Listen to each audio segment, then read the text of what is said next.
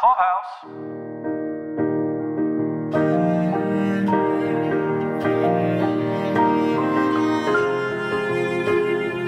Welcome back to Pod Clubhouse's continuing coverage of the final season of This Is Us. This is for the 15th episode of the sixth season called Miguel. This is Paul. This is Caroline. And before we get rolling, Caroline, since we are heading Yeah. to the end of this podcast, I'd like to encourage listeners to explore the rest of Pod Clubhouse's offerings. You should know that we have like 40 other podcasts that you might want to check out if you enjoy listening to Caroline and I. We pair up with each other and other hosts for shows like The Alienist, The Gilded Age, 1883. the regular Yellowstone podcast, The Marvelous Mrs. Maisel. Snowpiercer, The Boys. and plenty of others in our library. And we are adding podcasts all the time. So- Constantly. constantly. Another one that's coming out super soon is Candy. Plus, Caroline's ongoing podcast series with Hollywood set decorator Beth Kushnick. Called Decorating the Set from Hollywood to Your Home, where we explore all kinds of tips and tricks that Beth gives that she uses on set that you can use in your own home to create the look you want. And debuting later this summer, we will have Battle Beyond the Movies, my podcast series where we compare movies that with similar themes with a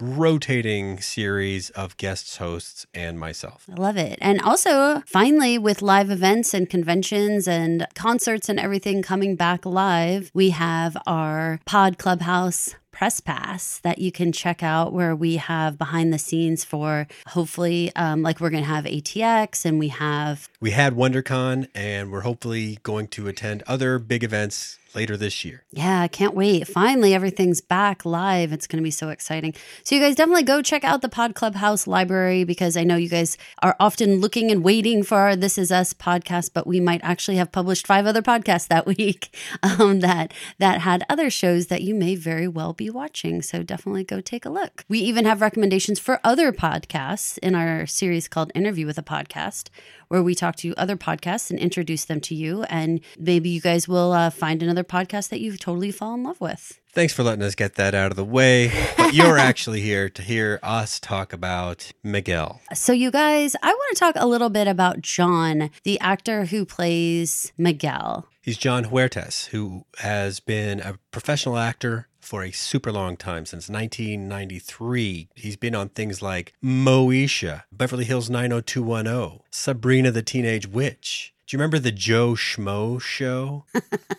Do you remember that? Sure. He was one of the fake of the contestants. he was one of the schmoes. or not? a- No, he wasn't one of the I'm schmoes. just kidding. he was he was TJ the playa. Oh, wow. That's Yeah. hilarious. So he was one of the quote unquote contestants. If you don't remember that, that was a very mean spirited show where they would fool this poor guy, the quote unquote schmo, into thinking he was in an actual reality show of some kind. Was it a dating show even? I think dating. Oh my goodness. Yeah. So he was actually in the Air Force, but he was in Generation Kill on HBO. Now, why are we talking so much about him and him as a person and with his background? Because when I was reading through some of the interviews and and looking forward to this episode and kind of we get screeners, so watching it and understanding a little bit before you guys were all watching it, I was really struck by the authenticity of the relationship between Miguel and Rebecca. And I was wondering how did they do that? Where is this coming from exactly? You know, Jon himself was in the writer's room giving, you know, information to the writers, which this one was Johnny Gomez, talking to him about, you know, the influences in his own life and how he felt about caretakers. And you could just feel how much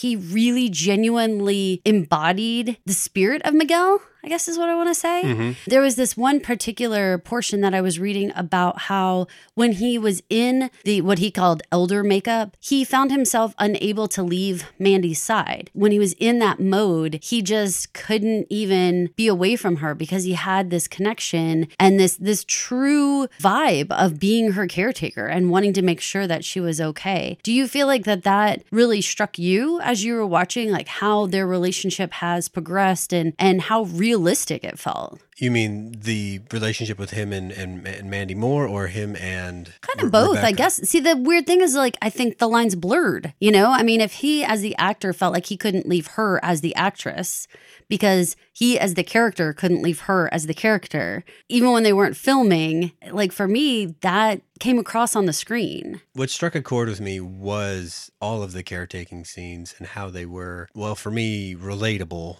The emotional connection that, that he seemed to have with Rebecca or Mandy Moore and making it believable that he did feel this is going to sound backwards but the progression that he that he showed because they needed to put aunt gabby in there to show kind of where he started as a person with an attitude towards caretaking. It wasn't that he was, strange to say, against it or, or not in favor of it because it was a family member, but he didn't quite understand it either, you know? So they needed to show how he felt about it Aunt Gabby as a young man, as a man in the younger part of his life, you know, raising a family, etc., and then where he got to with his wife later in life. That part struck with me because because I can relate to that as a, as a person that had, a, I, I guess a, a maybe a hard hearted idea about the about where I would think of myself as a as a caretaker in those same stages of life. That's what struck a chord with me. What I'm hearing you say is that for you, it's not like you came from a caregiving station in life as a little kid or anything. Whereas, like for my own self, like I feel like I've always been a caregiver. You know, I was Yeah. the one, even as like an eight year old, that they would like hand the baby to. That's exactly what I mean, and that's what I knew about you, and, and I that's think like that's what you knew opposite about day me. for you, right? Like no one's handing you the baby or the whatever. But like I'm, I was always a caretaker. I always sought that out as a position for myself.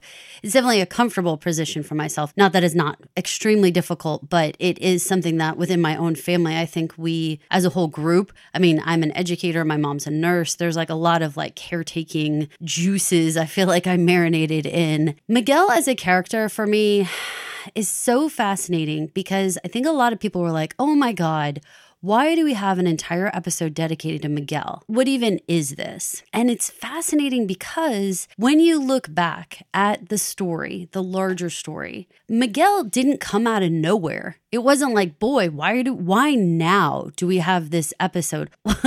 why not now, guys? This is the end of his life. This is when his story is wrapping up.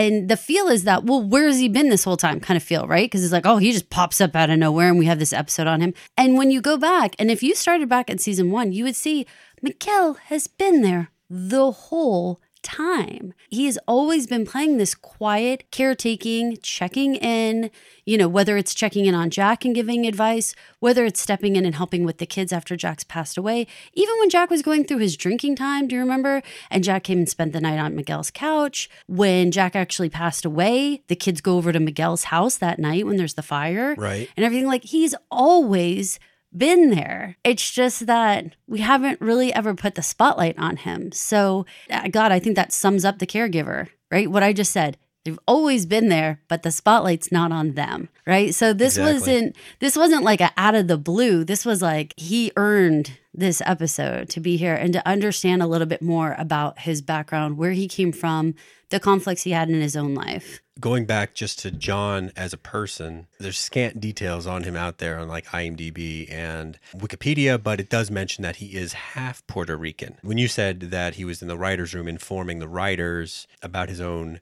struggles in life, that is probably where that would have come from. And, and, you know the feedback that I have seen online from people with uh, Puerto Rican culture in their lives, felt like the the mentions I saw was like, wow, they like they they like hit the nail on the head when it came to like say the food that was being served at the funeral, or just like little touches here or there that people weren't being outraged by. It. They were 100 percent being like, they got it, they did their research, they looked, they figured it out, and like good on them. What did you think about his parents? Did we need to go there? Did we need to understand his mom and dad and Gabby and where he came from? Absolutely. With Gabby, as I already mentioned, we needed to know his history with his attitudes toward toward caretaking and that maturity that he developed over his over his life. And then with his parents, you and I were uh, live tweeting, so we were getting a lot of fan interaction on the night that this broadcasts. And so we were able to see what people thought about various aspects of the show. We can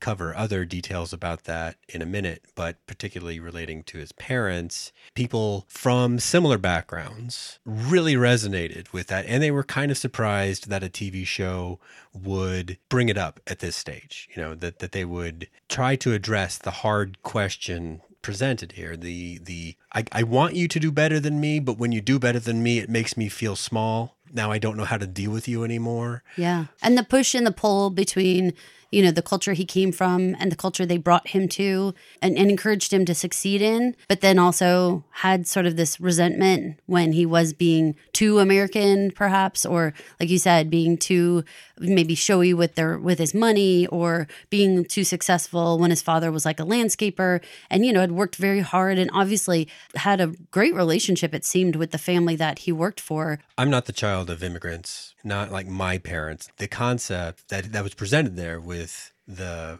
parent not knowing exactly what to do with you when you when you exceeded their own accomplishments or whatever you want to call that that where you have have made a lot of yourself. Let's just say that made a lot of yourself in life and and the parent not knowing what to do with that. So i haven't experienced that exactly. My parents i think did want me to to do as as best as i can. And that's the same thing that that i think he did.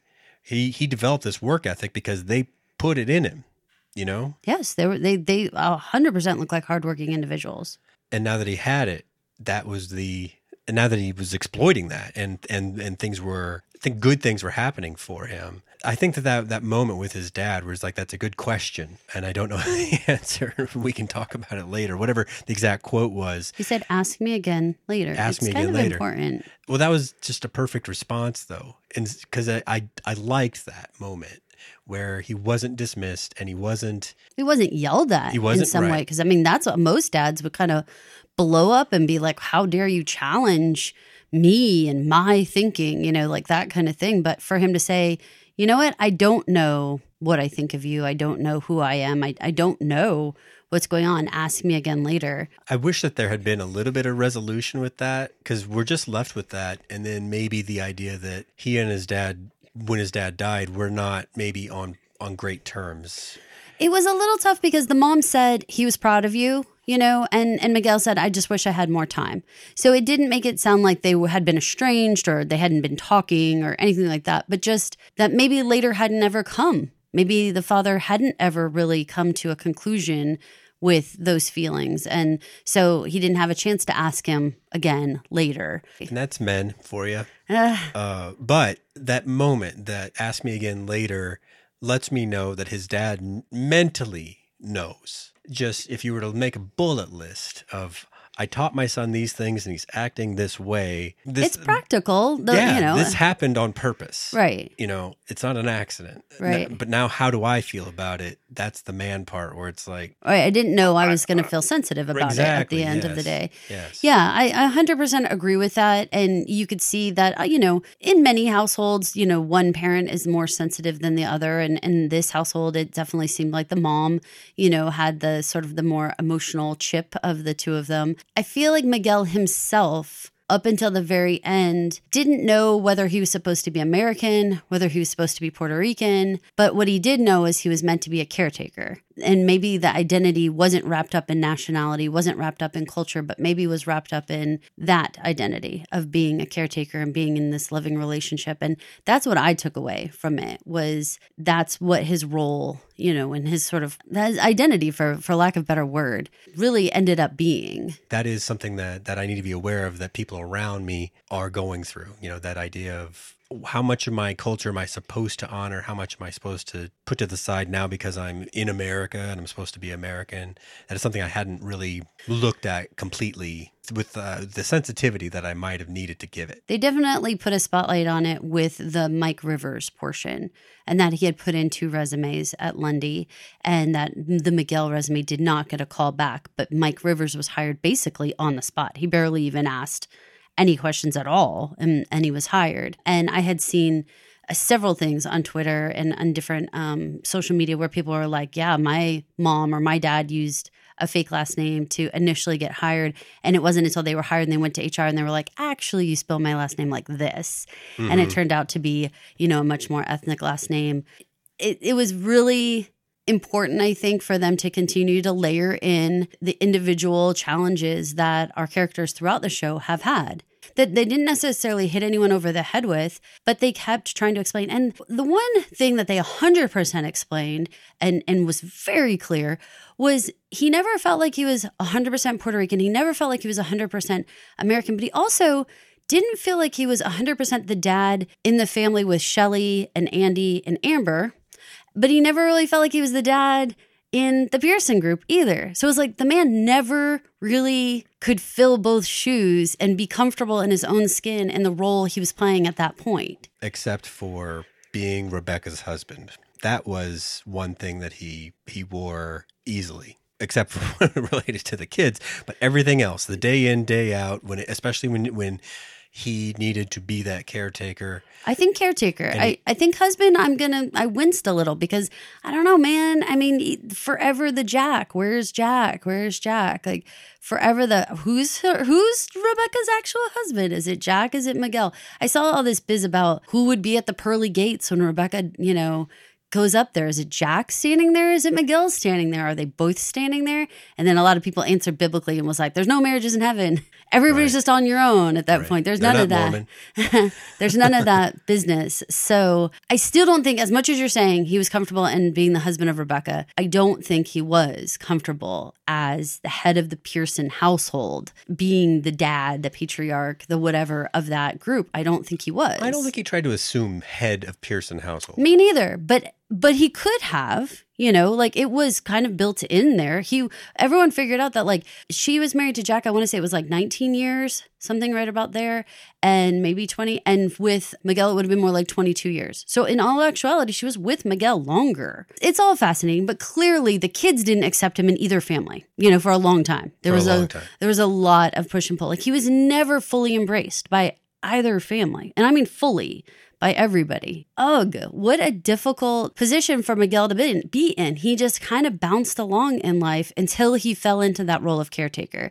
And then you're right. I think when I winced at husband, I totally relaxed at when you said caretaker because that was the point where he was like cemented in. Like there is no one to take care of Rebecca better than Miguel. I agree. So one of the things that someone noticed on Reddit and I thought was really a beautiful comparison was the tree symbol that we have with Jack's death um, when they go, they show um, they showed a back flashback way back when it was in another season where the kids and and they go and they they're at Jack's tree, if you will, and then we have Miguel planting the apple tree for Rebecca here by the cabin, and they are constantly standing by the tree, and even at the very end, spreading ashes by the tree. And you know, to me, that was the moment when Jack and Miguel became more equal in the Pearsons grouping you know like like before that i really honestly feel like jack was still over miguel you know despite the fact that miguel had been there longer miguel had been through more with rebecca and everything still jack you know was the husband you know and then there was miguel. I wonder if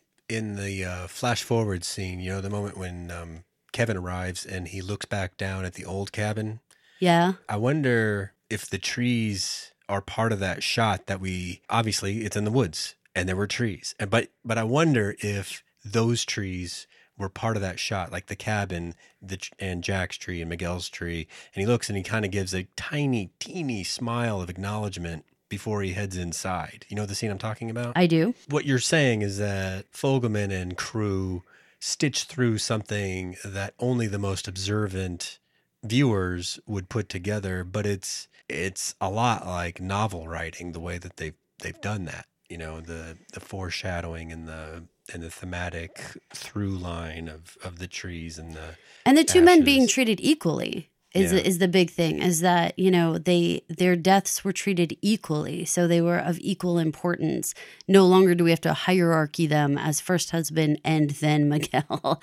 Like it's it's like no they were both her husband they're both equally important in her life and and in the kids lives. So let's talk let's let's talk a little bit more about Miguel's life. So let's jump back uh, just real quick back to the beginning of Miguel's story, being in Puerto Rico playing baseball with his pals, you know, talking about Clemente and and the games and everything. What did you think? What were you sort of feeling about understanding Miguel's background?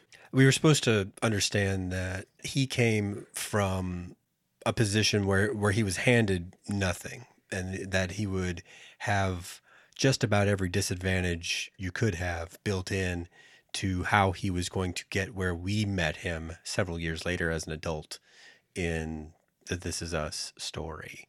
But that he could still find joy in the things that he that he could, like playing baseball. Did you like how they wove baseball kind of throughout? I find it interesting that Jack's game is football. and, and, Miguel's game is baseball. I like that. Yeah. Good catch. yeah. One is not better than the other. One's not better than the other, and and there's a lot of crossover in the fans, but you but there's definitely baseball people and there's definitely football people. You Very know? fascinating. I never thought about that, but you're totally right. I I appreciated how baseball kept coming up. Like, you know, when he does go inside, the owner of the house um, talks to him about the game, the baseball game, and Miguel's just happy to be there. He's just like, I'm happy to watch Clemente anywhere. And he's like, no, where you sit is all that matters. That starts to kind of seep into Miguel and and what it means. And then we see them, you know, later on having that dream sequence mm-hmm. between his father and then Lundy. yeah, well, Yeah, I it- yeah, it was Lundy the boss. I thought it oh fascinating. I thought it was the guy who owned the house, the landscaping house. Well, shoot, I thought it was Lundy the boss because it was after the mom, and it was after the Christmas Ooh, visit that had gone so poorly. Okay, well, I'm gonna leave that a little. That was his first like impression of success was the man saying it matters where you sit. That's all that matters. So I thought that's what was he was torn between that and what his and his dad, and he was running between the two men. Well, in that quote, So, but you were catching it to be Lundy though, as Yeah. if Lundy. Okay, because Lundy is who's paying him. His yeah, sure. is is showing him the way to You guys, we watch this on screeners. So again, when you guys like are rewatching this, as I know you guys will, you know, take a look. And who knows? Maybe it actually was first the guy in the house, and then maybe the second time we go back, maybe it's Lundy's face. I'm not sure. Both men are, They're representative. of, of the paving the path to quote American success. What that looks like: the big Mm-hmm. house, hiring the gardener. the fancy um, car. Exactly. It's going back to that dream, though. I think we are supposed to understand that he picks one route, and that is success. What he thinks of as success. What he believes that his dad wanted for him, even though his dad may not know what to do with it. That dictates a lot of what happens for the for the rest of his middle age anyway in terms of working, having the family, but he puts the work first, et cetera, et cetera. Which, if you think about it, you know, they did show with his dad, he took Miguel with him to work. He was with him at, at the house. And then with his own family, Miguel's getting yelled at by his wife that, like, you know, you're not here and you didn't get, you weren't a part of Andy's, you know, school thing and all this stuff. So he's not being a very present parent when it comes to his own kiddos. So that that's a big difference between him and the way that his dad did things. I think we're also supposed to understand when he moves to Houston, hmm And he says it's closer to his kids. that was the only reason to move to Houston. We live in Houston. And so it was interesting to see those the backgrounds that they had chosen. Like he's standing in the doorway, he's standing in his office. I know that they probably still shot it in LA just for convenience sakes or whatever.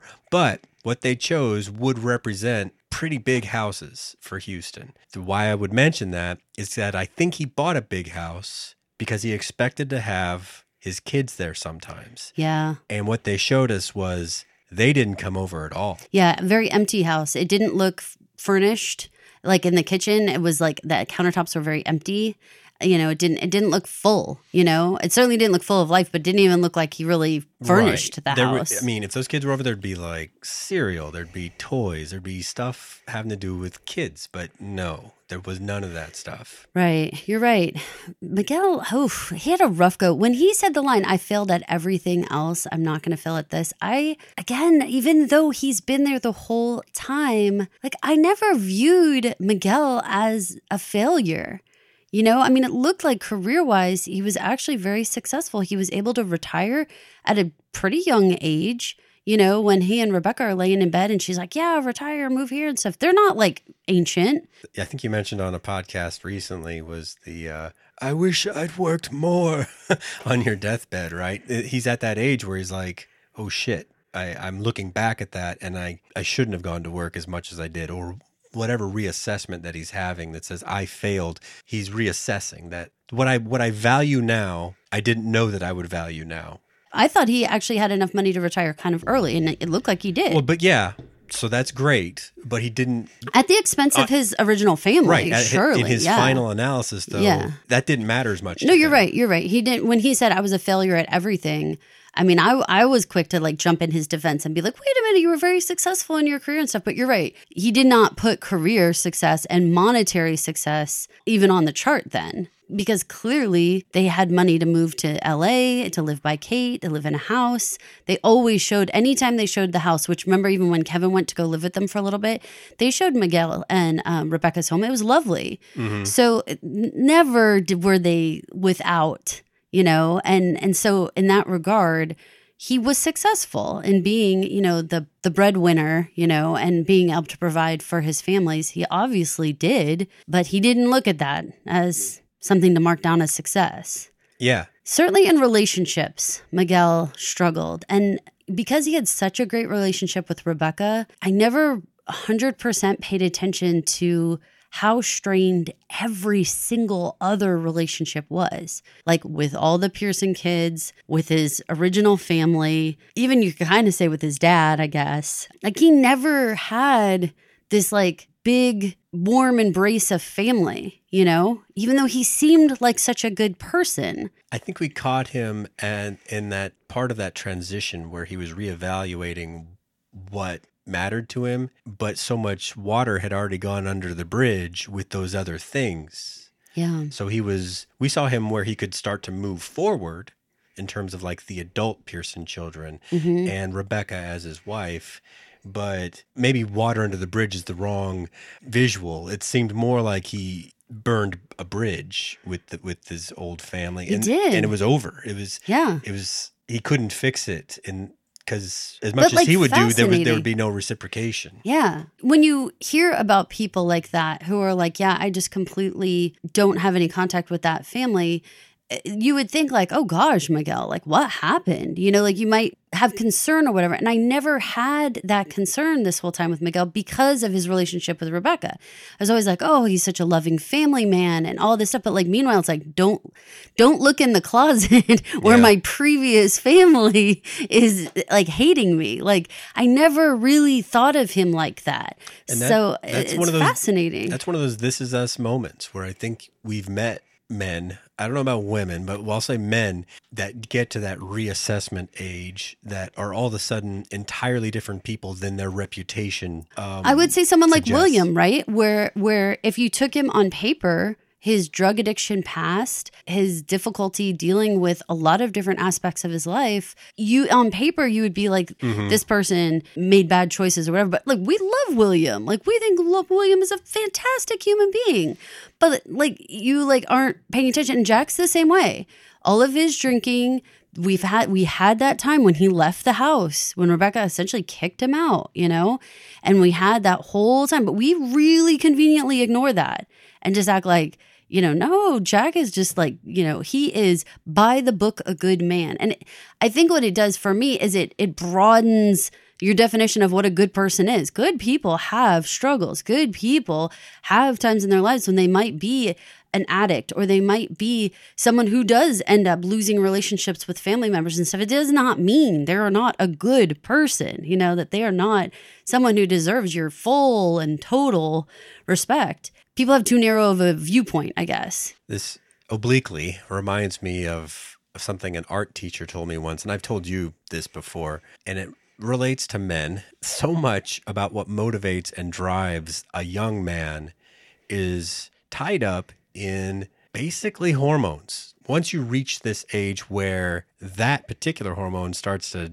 go away and not be as present in your life anymore, as this art teacher put it, he says it's like a fog clears and all of a sudden you can think straight.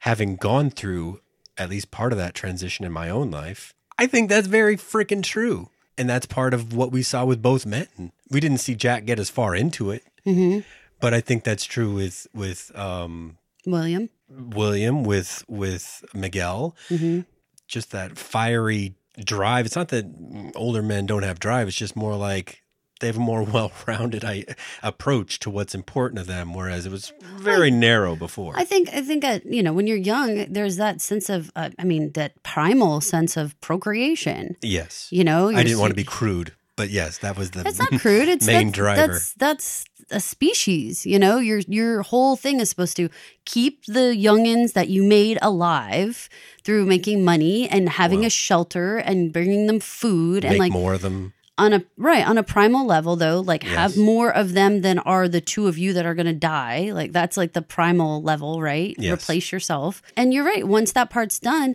i mean i think it comes across in women in a different way too where there's like after you raise kids to a certain point it's like what do i do with my life now? You know whether i return to my career that maybe i put on pause or whether i ramp back up my career or like whatever. Like it's kind of weird. It's like what do i do now? I still have like a lot of life to live but like my identity is very different and my goals are very different. And i don't know this is this definitely opens your mind i believe to seeing people on across this broad spectrum of life, you know, from zero all the way to death. We're seeing Miguel running around as this little boy and we're watching him pass away all in one episode. It it it really does conjure up all those feelings, you know, of like, God, that was like whiplash, but also my God, how many things as a person you go through, how many transitions, like you said, how many evolutions of myself, you know, will there be? You mm-hmm. know, you know, he struggled in so many parts, but he had success.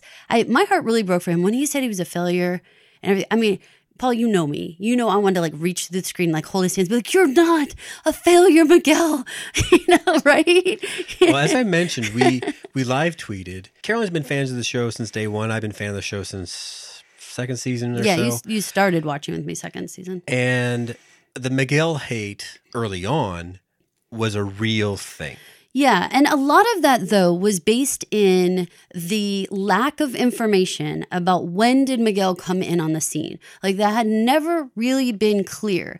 And in this season was really the first time when we were given definitive like it was 8 years between this time and this time. It was, you know, years between this time and this time. Like Miguel did not swoop in. Miguel was not waiting at the funeral. He moved away even. Like there was no snatching of Rebecca that happened. And I think people's gut instinct was that he he came in, you know, just just grabbed her up like a vulture. Yeah. You know? And that was where the hate was coming from. Well, in that in that live tweeting, I would say that that attitude has mostly reversed. I got maybe five, ten percent in the category of that they were bored, that they didn't like this episode for just, you know, personal reasons. I completely disregarded those posts. Maybe another five percent that were still in the I'll never care about Miguel camp. Uh, he stole Jack's Right. wife. right. But the rest of the of the fan interaction was I can't believe we're going to see Miguel die tonight. I don't want this to happen. It's happening too fast. This is too soon. Yeah. They've done a really effective job of bringing people around uh, being maybe not as soft-hearted as you, but but um, they didn't want to see that. What did you notice in terms of people's opinions, attitudes, trends? it was as they were filling in those blanks, you could feel people changing their tune over this whole season. Like I wouldn't just say in this one episode, but as we've been given more information about their relationship and even as we watched it in this episode unfold. So let's talk about that Facebook interaction. We had seen it from Rebecca's side in the Tess birth episode. Um, we had seen her make the connection and, and see the the DM, if you will, and uh, we had seen it her elation from her side, but we had never seen it from Miguel's side. And so the back and forth, I, I really enjoyed the small parts. Like we didn't see Miguel's death, we didn't see their marriage, but we saw a lot of their day to day. You know, I should say it differently. I should say that very differently. We didn't see their wedding, but we 100% saw their marriage. Just her having the the phone sitting by her dinner plate and Miguel same and them talking back and forth and FaceTiming and him obviously making these visits and the pillow time conversations and you know all that kind of stuff like for me I felt like I understood their life, their day-to-day, their real life marriage back and forth of of how it worked. All of the appointments for Miguel that we saw with having, you know, the doctor just be talking at Miguel and you just see every time he'd be sitting in the chair, he was a little older, a mm-hmm. little more worn out. Then he had a cane, you know, then it was like you were watching this happening and I agree with everybody that it felt so fast, but you know, going back to Randall's speech at Kate's second wedding with the whole life just gets faster and faster and faster and faster. And so, yeah, it did feel like watching someone's life go by in 40 some minutes from watching them as a little tiny boy to them passed away is a lot to take in for anyone, especially a character of a beloved family like this. It's difficult to take in the enormity, especially how well layered and how much you really start to care about these characters, you know? Mm-hmm. What did you think about their choice to really show the progression of the relationship, you know, the the their sort of kind of meet cute moment in the bar where, you know, Jack's like enough's enough. I'm to make you two finally have to have a conversation together. All of that. I don't remember Rebecca being. I thought she was being kind of snarky and crappy. Yeah, I was going to say honest. snotty. Yeah. in that scene. And it was- I'm not most people. Like, and it was uncharacteristic uh, when she goes, Why do you do that? Why do you say people's names? Now, first of all, I'm someone who says people's names. So I was like, Back off, girl. Like, it's something you do because it makes the person feel special that you remembered them. Like, when people hear their own name in a happy way, they usually light up. It's kind of funny. But if you come in the room and you're like, John, they usually smile and say, like, you know, like, you remember me, you remember my name. People like it. So I was like, girl, you're off base in being like shitty about that. But also, you're right. I never would imagine she would be edgy about Jack's best pal. Like, I was like, this is this was their relationship. Okay. I guess I just don't remember that as clearly. The doctor's visits and how every time they showed him when he was older, that period reminded me again of something I've noticed in real life that up until the come to Jesus with the big three, right, where they were basically relieving him, saying, You've done all you can do. And Mhm. and now it's, it's time to let us take care of you. but if he they had never said anything, he would have kept going. Yeah. I think I've seen this in in real life where I don't know what to call it. There's something about needing to be there for somebody else that props up a person in terms of whatever the whatever system store that they have running low in their body somehow they're able to just ignore it like he was doing with the hip bruise and Yeah. whatever else was going on with him that they didn't tell us that old men have The, his heart, his heart was a big part. They kept saying, "Are you taking your medications?" And I mean, ultimately, the heart failure but he was able to just keep pushing. He was able to keep Yeah. going. He was, he, and, he, for her. and he even looked younger in the span of time between that conversation and the physical therapy at home and the doctor's appointment with the cane, et cetera, et cetera. That wasn't that many years, hmm but he, whatever span of time or span of age, span of years that he had been able to kind of emotionally and physiologically put off by propping himself up. That's the only word I can I can use in that frame of mind. Caught up with them quickly, Mhm. you know. And I swear I've seen that in, in real life. Are you maybe sitting across from a person that you might have seen that in? Probably, probably.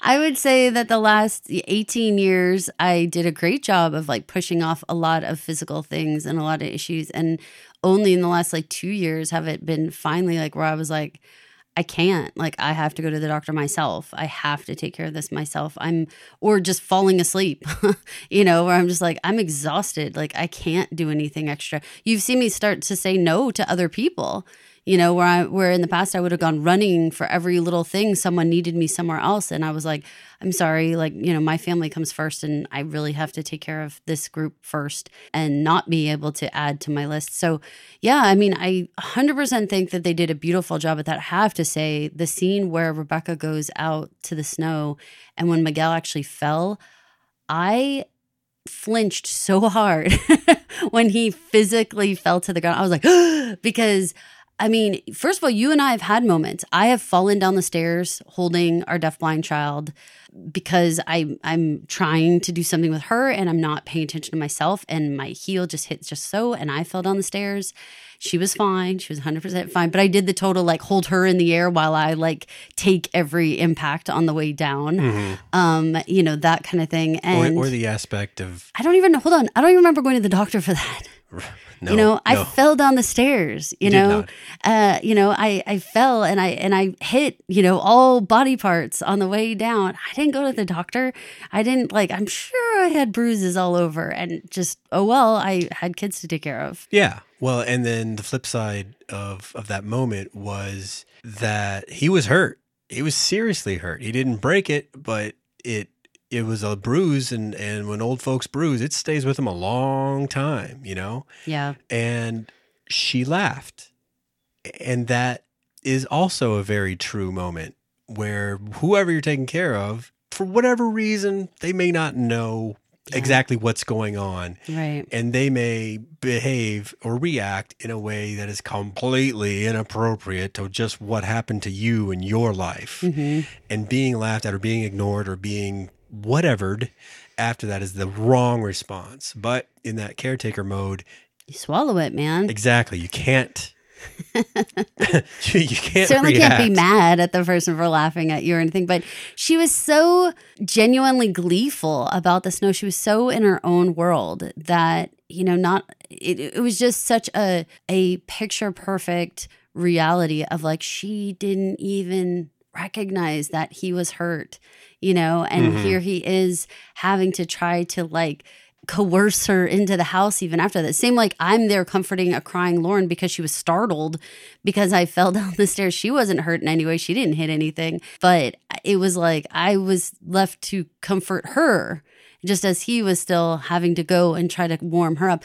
But then they're sitting on the couch and she, he just puts his head on her lap, you know, like so just ah, defeated in that in that scene that I was just like, oh my god, you know, like you would get to the point, especially in that situation with Alzheimer's, where you have someone who would who would elope, who would leave the the area. I could imagine where you would get to the point of almost wanting to just sleep with your head on their lap, so that you knew if they got up. You know, and how he gets up earlier than her every day to just sit in the chair and just watch I think what you're hearing us say over and over and over again in many different ways. is that although this episode is unique in that it focused on Miguel, it focused on someone who's essentially a non-core character.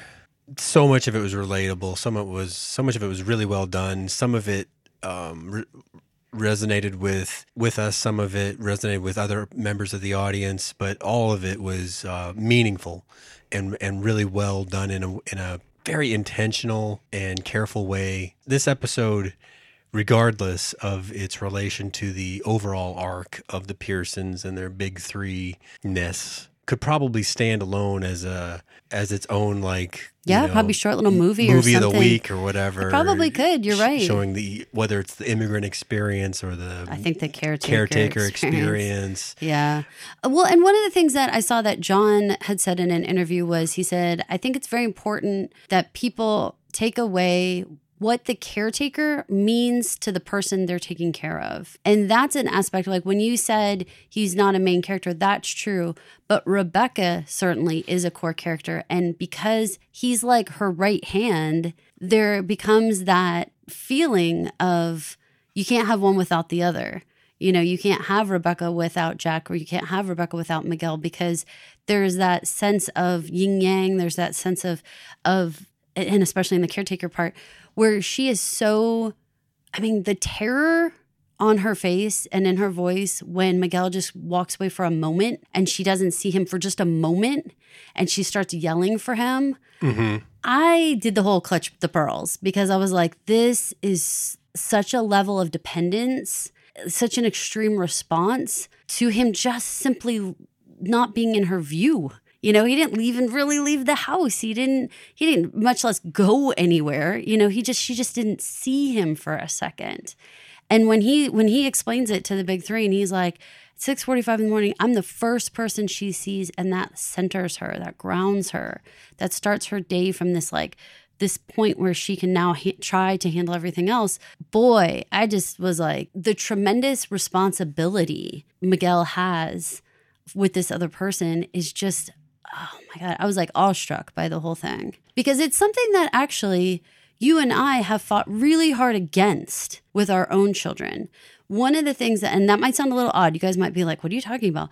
One of the things that I said very early on was I have to allow other people to take care of our kids, most especially Lauren, who's deafblind, because I would be doing a disservice to her if the only way she could ground herself when she woke up in the morning was to feel mom being there first. That would be unfair to Lauren because I'm not going to be here for the rest of her life. I'm going to only be here for the rest of my life. She should outlive me by by a whole lifetime, right? So, I always felt like it's so important to have people come in and be other caretakers to take breaks and to have those other people who are who are constantly there. And i mean it's something that we deal with with you because you put her to bed and she has taken to only wanting to go to bed if you're there. It's a problem. it's a huge problem and it's a huge responsibility. Like doesn't it kind of make you feel like you can't go and be gone for nights and nights and nights because you know this is going to be an issue. And that's like miguel like it's like there's this part that i guess i would encourage caretakers if you're listening it's something that i really was adamant about partially because i could not handle the level of responsibility of like what do you mean? I could never be sick? I mean we had a third child. I could never i mean i was i had to go I had to be in labor and delivery, you know, like there's part there's parts of your life where you just cannot be there. You have to have other people who can step in and who your your person that you care about is comfortable with to be able to come in on that scene. And that was what Miguel had to become comfortable with. And it's it's a real gift to the person who you're caring for if you do that before there's a crisis you know, before you have to do it. But you know, work those people in when you still have time to uh, to do it in a calm and orderly fashion, right? Right. but yeah this episode overall i mean i i know that the way that the show structures itself that there's no real reason we won't see miguel in these last three episodes i know in the future timeline he's gone and i know that you know we are supposed to be moving only forward really but we're not. Uh, we're still bouncing. There's really no reason why we wouldn't see glimpses of him through memories through flashbacks through whatever. So i don't think miguel is gone for us or Jon really is gone for us right right. Uh, what's the next one called? The meeting, the family meeting. yeah, and we saw the little uh, clips for that of of you know, okay, Miguel's gone. Now what are we gonna do? And we saw the part that I know we all were not wanting to see because Rebecca tried so hard to sit down and have that conversation with the kids preemptively and say, here's what I want to happen. I want you know Miguel first, and I want Kate to be in charge of my medical stuff. I'm sure that that next part where she lives and who takes care of her day to day apparently wasn't addressed in figuring that part out. Mm-hmm. So uh, now Right. The been- cabin is closer to Randall, right? yeah, Because if because if Kevin is still by his twins and working on the on the sitcom, right, he's out in LA. he's in L.A. Very tricky biz. I mean, but we saw the boys already start to We did to bicker in the in the little clip. So, oi oi oi, you guys, I feel very nervous about that. I really don't want that for this family because while it's realistic and it is so realistic, my own grandmother is in her 90s and one of her biggest concerns is that any of her kids would start fighting. Now, they've never fought her whole life. There's never been an issue their whole life. But when it comes for care or when it comes for making decisions, that is like the perfect hotbed opportunity for resentment and stuff to start brewing, even amongst the most cordial siblings, you know? Yeah. So, goodness, I am nervous, Paul, about what is coming. I'm really excited. We've had a lot of people reach out, ask us, hey, when's the next podcast? You guys, again, please check out some of the other podcasts in our library when you're waiting for us because we will 100% get, a, get our next This Is Us out. But we want you to come along with us on other adventures because sadly, this one's ending. This is Caroline. And this is Paul. Please remember, in the few weeks we have left, to rate, review, and subscribe to this podcast so that people in future times reviewing This Is Us can come back and listen to the podcast and enjoy it and find it on iTunes, Spotify, Amazon, Audible, wherever you listen to this podcast. Uh, please leave a rating and a, and a, and a kind review. Five stars, people. Thanks Thank so you. much for listening. Thank you for listening. This has been an original Pod Clubhouse production. Pod Clubhouse is a podcast network dedicated to encouraging collaboration among podcasters and friends to bring a fresh voice and diverse perspective on a wide array of content. Please visit and leave a comment for us at podclubhouse.com rate, review, and subscribe to our podcast feeds on Apple Podcasts. Follow us on Twitter, Instagram, and Facebook. You can find us at Pod Clubhouse. Our DMs are always open, and we'd love to hear from you. Pod Clubhouse.